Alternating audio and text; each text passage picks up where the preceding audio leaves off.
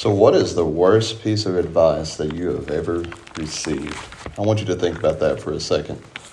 What is the worst piece of advice that you have ever received?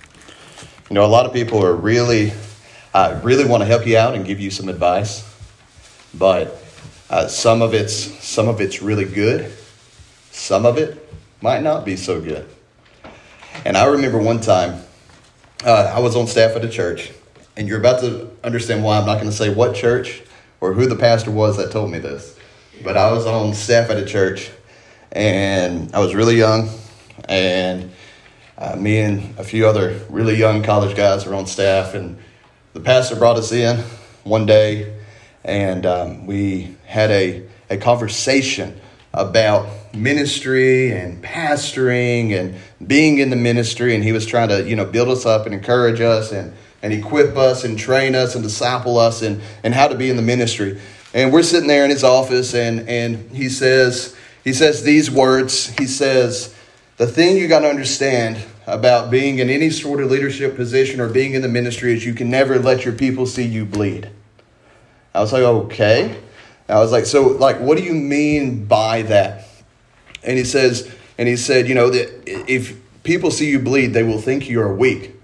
And I was thinking he was more talking along the lines of, you know, you got to be some sort of example of faithfulness and those type of things. But he literally was just saying you cannot let people see you bleed because they will think that you are weak and it's just not going to work good.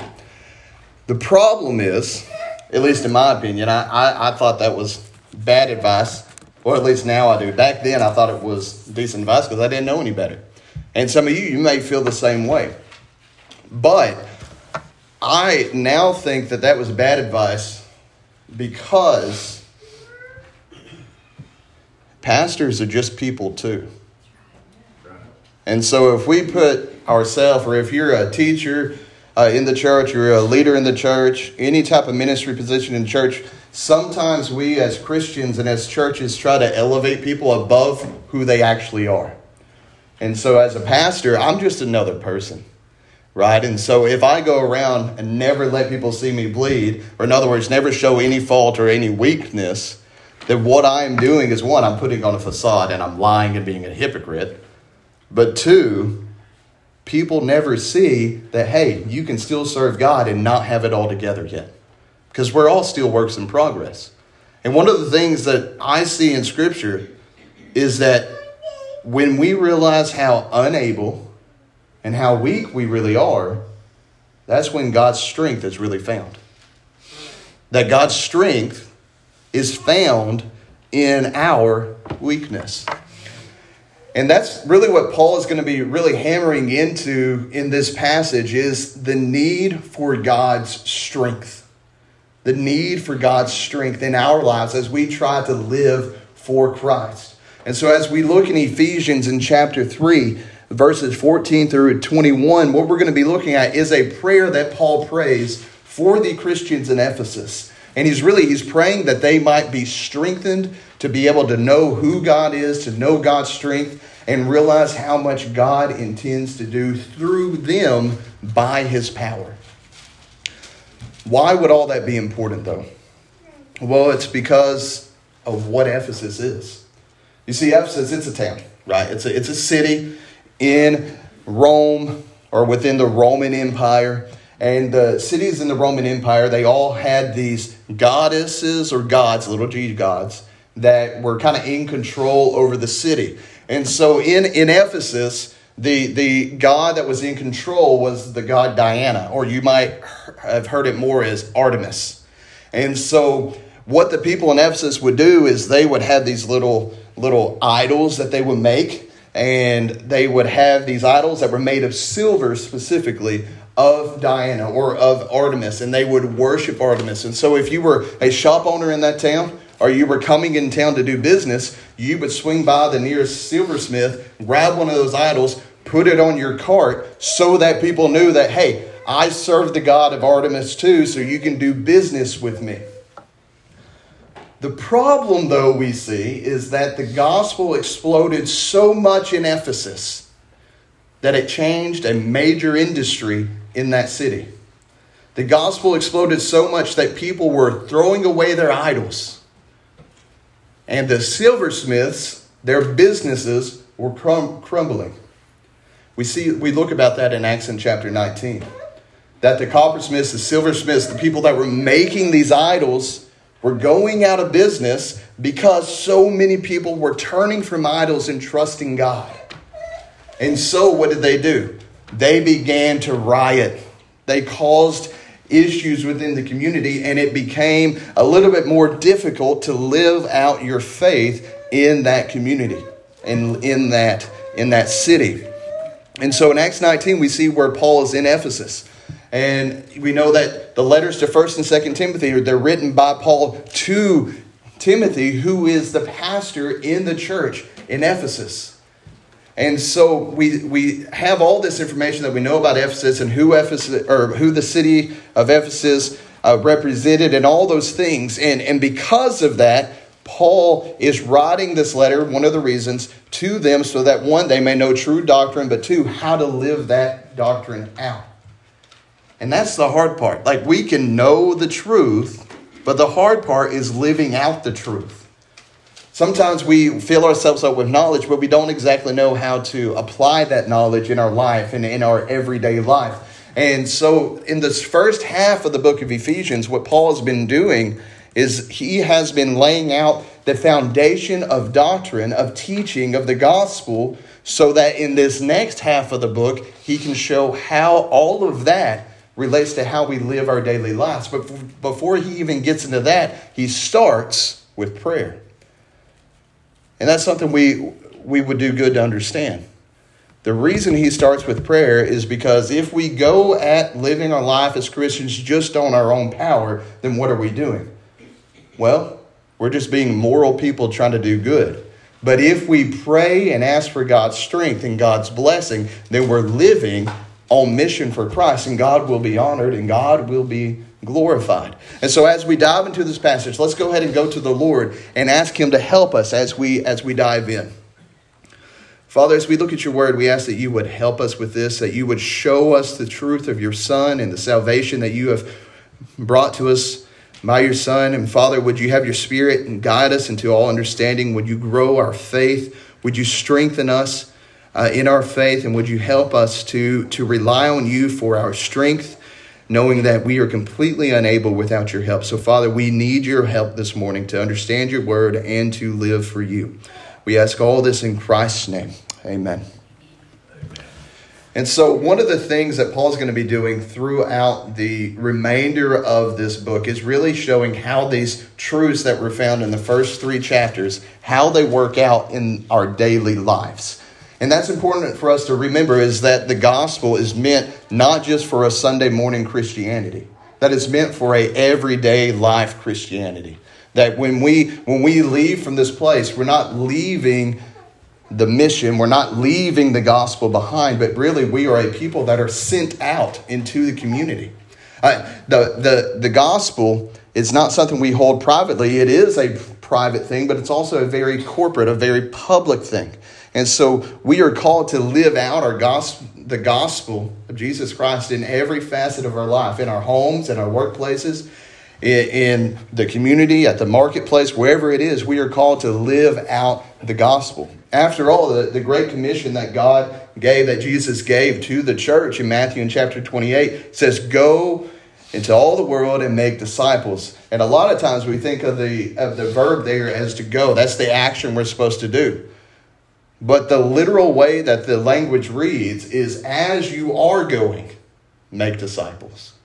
In other words, as you're living your life, as you're going to the store, as you're going to work, as you're sitting in that classroom, help people to know and follow Jesus. And really, that, that's a complicated thing, isn't it? Like, to really think about how all of our life is to be revolving around helping other people to know the truth about Jesus and to trust Jesus. In fact, I would say that's impossible for us to do on our own. Because on our own, we still fight against sin. We still fight against complacency. We still fight against uh, worrying about what other people might think of us if we live like a person that is sold out for Jesus.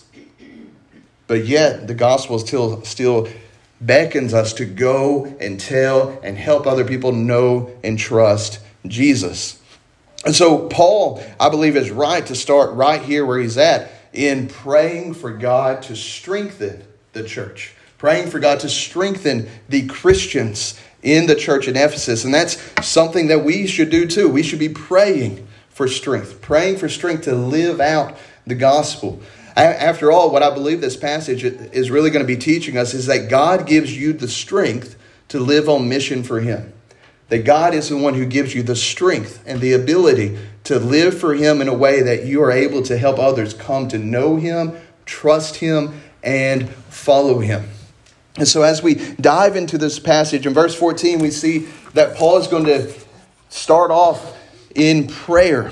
And if you remember, back in chapter in chapter 3 verse 1 it says for this reason i paul a prisoner of christ on behalf of you gentiles and then he breaks off of what he was going to say and begins talking about the mystery of god and how great god's salvation has been. And then in verse 14 he picks back up saying once again for this reason i bow my knees before the father. And so he's bowing his knees. He's bowing in prayer before the father. And then he goes on to talk about how, how god is so great and so magnificent and so in control of all things that he is even the one who names every family on earth and every family in heaven. And we see that right there in verse 15. He, he bows his knees before the Father, from whom every family in heaven and on earth is named. Now, that, that's an odd phrase to put there because it seems out of place from the rest of the passage. But what I think Paul may be doing here is really pointing to just how much power and how sovereign or in control that God is. You see, our names, though they were given to us by our parents in most cases, were really given to us by who? God.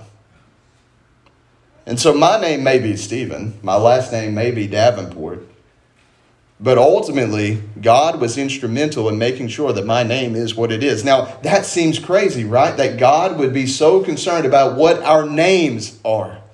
But we see here that if God is so concerned about what our names are, if He is sovereign over that, over those smaller details of our life, that He is going to be even more in control and even more sovereign over the greater things in our life. In other words, how we live for Him. And so, there in verse 14 15, he starts this prayer to God the Father. He's saying it is the one true God. It's not Diana, it's not Artemis, it's not any fake God. He is praying to the one and true God. And then he says what he's praying for. He's praying that God might grant them peace. Read there, verse 16, that according to the riches of his glory, he may grant you to be strengthened with the power through his spirit in your inner being. And so his first prayer here is that they would have inner strength, inner peace. And where does that strength, where does that peace, where does all of that come from? Notice what it says there through the Spirit. Through the Spirit of God. Circumstances may not change when you follow Christ. Sometimes we, we go to Christ and we try to follow Christ thinking that God's going to make all of our circumstances better than what they are. And that might happen, but it's not a guarantee. It's not a guarantee that if you follow Christ, everything is going to be great. But what we do have is the promise that God will be with us and that God will strengthen us. And so our circumstances may not change, but our perspectives do. Our perspectives of how life is working out and what's going on in life change. I think of Romans 8 28, and we know that for those who love God, all things work together for good for those who are called according to his purpose. You can imagine if you're a Christian in that city, and now you have these business leaders that are frustrated and angry with you because you have disrupted their source of income. And so, since you've disrupted their source of income, they're mad at you and they hate you and they hate the gospel. And they're causing issues all in town. And yet, as Christians, we're called to stand in the face of that and continue. To continue to serve Christ. Continue to show love toward our enemies and toward our neighbors. And so the circumstances, if anything, for the Ephesian Christians, they didn't become better, they became harder. And that might be how it is for us from time to time. That as you follow Christ, things may not get better circumstantially. But we have that promise that God is always going to be with us through it all. I'm making a great sales pitch for following Christ, aren't I? Just great right? But that's the truth of the matter is that sometimes in this life, we're going to have hardship. And sometimes that hardship is going to be because we follow Christ. But we have that promise that God is going to be with us through every step that we take, that He will never leave us, that He will never forsake us, that no one can separate us from God and who God is. And God is going to give us that inner strength to keep going and keep pressing on because on our own we're weak. We can't do it on our own. And as a guy, I don't like being told that. I don't like being told that I can't do it on my own. But at the end of the day, I could even save myself on my own, much less live for God on my own. And that's really what we see in the first three chapters of Ephesians. It's how God's grace and power was so at work within us that He saved us and brought us from death to life. And now God is praying for those that have been brought from dead to life to be able to live their life in the power of God. And I go back to Philippians in chapter 4, verse 7, and I think of what Paul writes to the Christians in Philippi. And he says, Rejoice in everything. Again, I say, Rejoice. Make your supplications and your prayers known to God. And then he says in chapter 4, verse 7 of Philippians, and the peace of God, which surpasses all understanding, will guard your hearts and your minds in Christ Jesus. What's the difference between a person whose world's falling, falling apart, that doesn't follow Christ, and another person who follows Christ and their world's falling, falling apart the same way? What's the difference? Their perspective their strength, and their peace. You see, the one who doesn't follow Christ, when their world's falling apart, they may be asking, Why me? Why is my life so bad? There's no purpose in any of this, there's no meaning in any of this. They may be running around trying to fix everything on their own, only realizing that they cannot fix some of these circumstances. And ultimately, they're left in despair and helpless. But the one who follows Christ, they understand that God is at work even in the hard times to bring about something good. They understand that God is never going to leave them, never forsake them. They cling to the promise that God is a good God who cares for them and loves them. And then they understand that God will give them peace, and that peace will comfort them and give them the strength to keep going through this life, no matter how hard it gets, because we understand that in the end, we win. In the end, we win not because we're great, but because God is great and God is the one who wins and He welcomes us to share in His victory.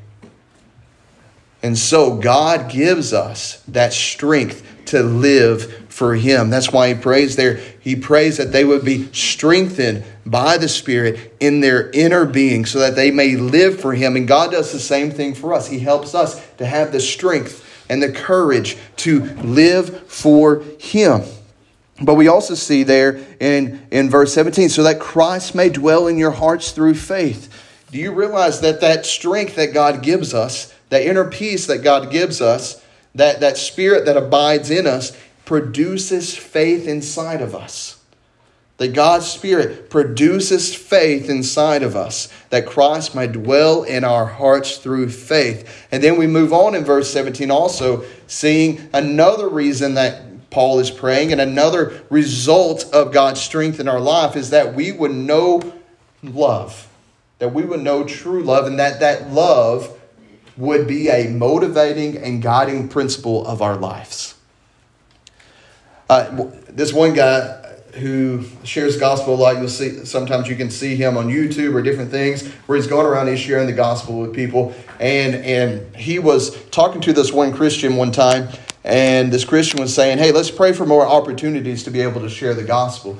And that sounds great, right? Praying for more opportunities to share the gospel. And that's definitely something we pray about. But what struck me is this guy said, How many people do you come in contact with on a daily basis? And so the guy said, I don't know, several, right? I, I go to work, I go to the store. I mean, I come in contact with multiple people. And so the guy, the guy was telling this other guy, he said, Well, the opportunities are already there. I think we should be praying for more love. I was sitting there and trying to think about that and what he said, and then he, he was uh, saying a little bit more about that. He was saying, he was saying, you know, the, the, the fields are white for harvest, like we hear Jesus say. The fields are white for harvest, but the laborers are few. And then he began to also say, You have opportunities all around you for people to hear the gospel, to, to hear the truth from you. And we need to just be praying for more love. And so that's what Paul is doing here is praying that they would be rooted and grounded in love. And that is a good thing to be rooted and grounded in. But we need to understand that this love is a different type of love than the world's love. You see, this love is not self seeking. It's not a love that is, I'm going to love you as long as you love me. That's not the type of love we're talking about here. Uh, it's not a love that is purely a lustful idea. No, the love we're talking about here, the love that Paul's talking about, is a sacrificial, self giving love. Did you know that the world doesn't know what true love is? That apart from Christ, we never can understand what true love is. Surely we can say that we love somebody, surely we can show that we love somebody, but we never understand just how big a deal love is unless we know who Christ is. Because in 1 John chapter 4 verse 19 we read that we love because he first loved us. We love because God first loved us. And how did he first love us? Well, that's the great thing about God's love is that God didn't wait for us to get all of our ducks in a row. He didn't wait for us to get everything perfect in our life. He didn't wait for you to get yourself cleaned, showered, shaved, and all put together. He didn't wait on any of that. He instead, in the midst of your mess, in the midst of your mistakes, in the midst of my mess and my mistakes and my brokenness and your brokenness, He came and He died for you despite all those things. We read about that in Romans 5 8. God showed His love for us, demonstrated love for us, that while we were still sinners, what did Christ do? Christ died for us. And here's the crazy thing about that. I think of Psalm 139. And Psalm 139 is all about how God knows everything about us. We cannot escape from his presence. That's the first part of it. But then as you dive into it, it then goes and starts talking about how God knits you together in your mother's womb. That he sees the unformed substance in everything. It just knits it all together and makes you into this beautiful masterpiece. And then it goes on to say that he knows all the days of your life, every one of them, because they are written in his book. All of it. All the good stuff, all the bad stuff, and all the bad things you would ever do. God knows every bit of it. And if you have been with us as we've been going through the book of Ephesians, you'll know that in Ephesians chapter 1, this is where it gets crazy. That God knowing all of those things about us in Ephesians in chapter 1, he says, Blessed be the God and Father of our Lord Jesus Christ, who has blessed us in Christ with every spiritual blessing in the heavenly places, even as he chose us in him before the foundation of the world, that we should be holy and blameless before him. In love, he predestined us for adoption to himself as sons through Jesus Christ according to the purpose of his will, to the praise of his glorious grace, with which he has blessed us in the beloved. In him we have redemption through his blood, the forgiveness of our trespasses, according to the riches of his grace. The him knowing all of our bad before we were ever born, before he ever created this world, still decided to save you still decided that he would step down from all of his glory, all of his splendor in heaven, and come to earth as a man and be mistreated despised, and rejected by the people he created. And he did it all because he loved you. And out of that love, he saved you, he made you new, and he is going to get the glory out of that. And that love is the basis for our love. That love is a love that we can show even to people we don't like, even to people that get on our nerves. Even the people that are rude toward us, we can still show the love of Christ toward. Because if Christ showed love to us who were his enemies, we certainly can show love to those that are around us. And so Paul prays that they would be rooted and grounded in love, that love would be their motivating factor. And then he goes on to say that not only that, that they may have the strength to comprehend with all the saints what is the breadth. This is verse 18. What is the breadth, the length, the height, the depth, and to know the love of Christ that surpasses all knowledge and all understanding. How great the love of Christ is for us. The love of Christ, that He shed His blood for us to make us His own. And then He goes on in verse 20, and He just goes into praise.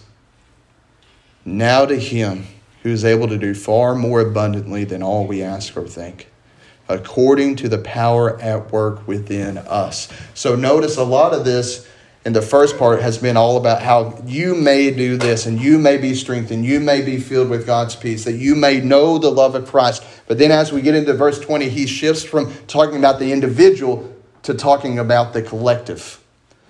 And he says, Now to him who is able to do far more abundantly than all we ask or think, according to the power at work within us. You see, God is able to do far more in us than we could ever believe that he could do. And he's ending with praise because he's giving credit to God, who is the one who is able to make this happen. You see, God is the one who has saved us, he's made us his own. But he's also the one that is giving us the strength to live for him in our daily life.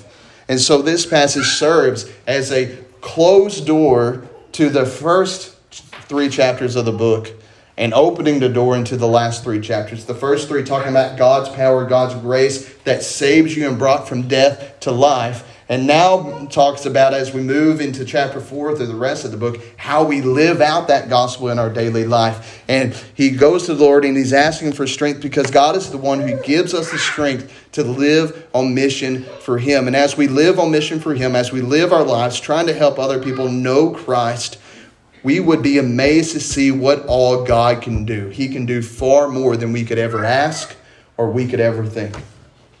You know, we were praying the other night for a, a a uh, ministry that, that goes on. And we, we were praying and just asking that the Lord would move in the lives of these people. And uh, can I tell you a story about that? The very next day, a person came up and was talking to me and saying how God had just been moving in her life and that she's wanting to learn more about how to live out her faith in this world. Guys, I never talked to that person about that.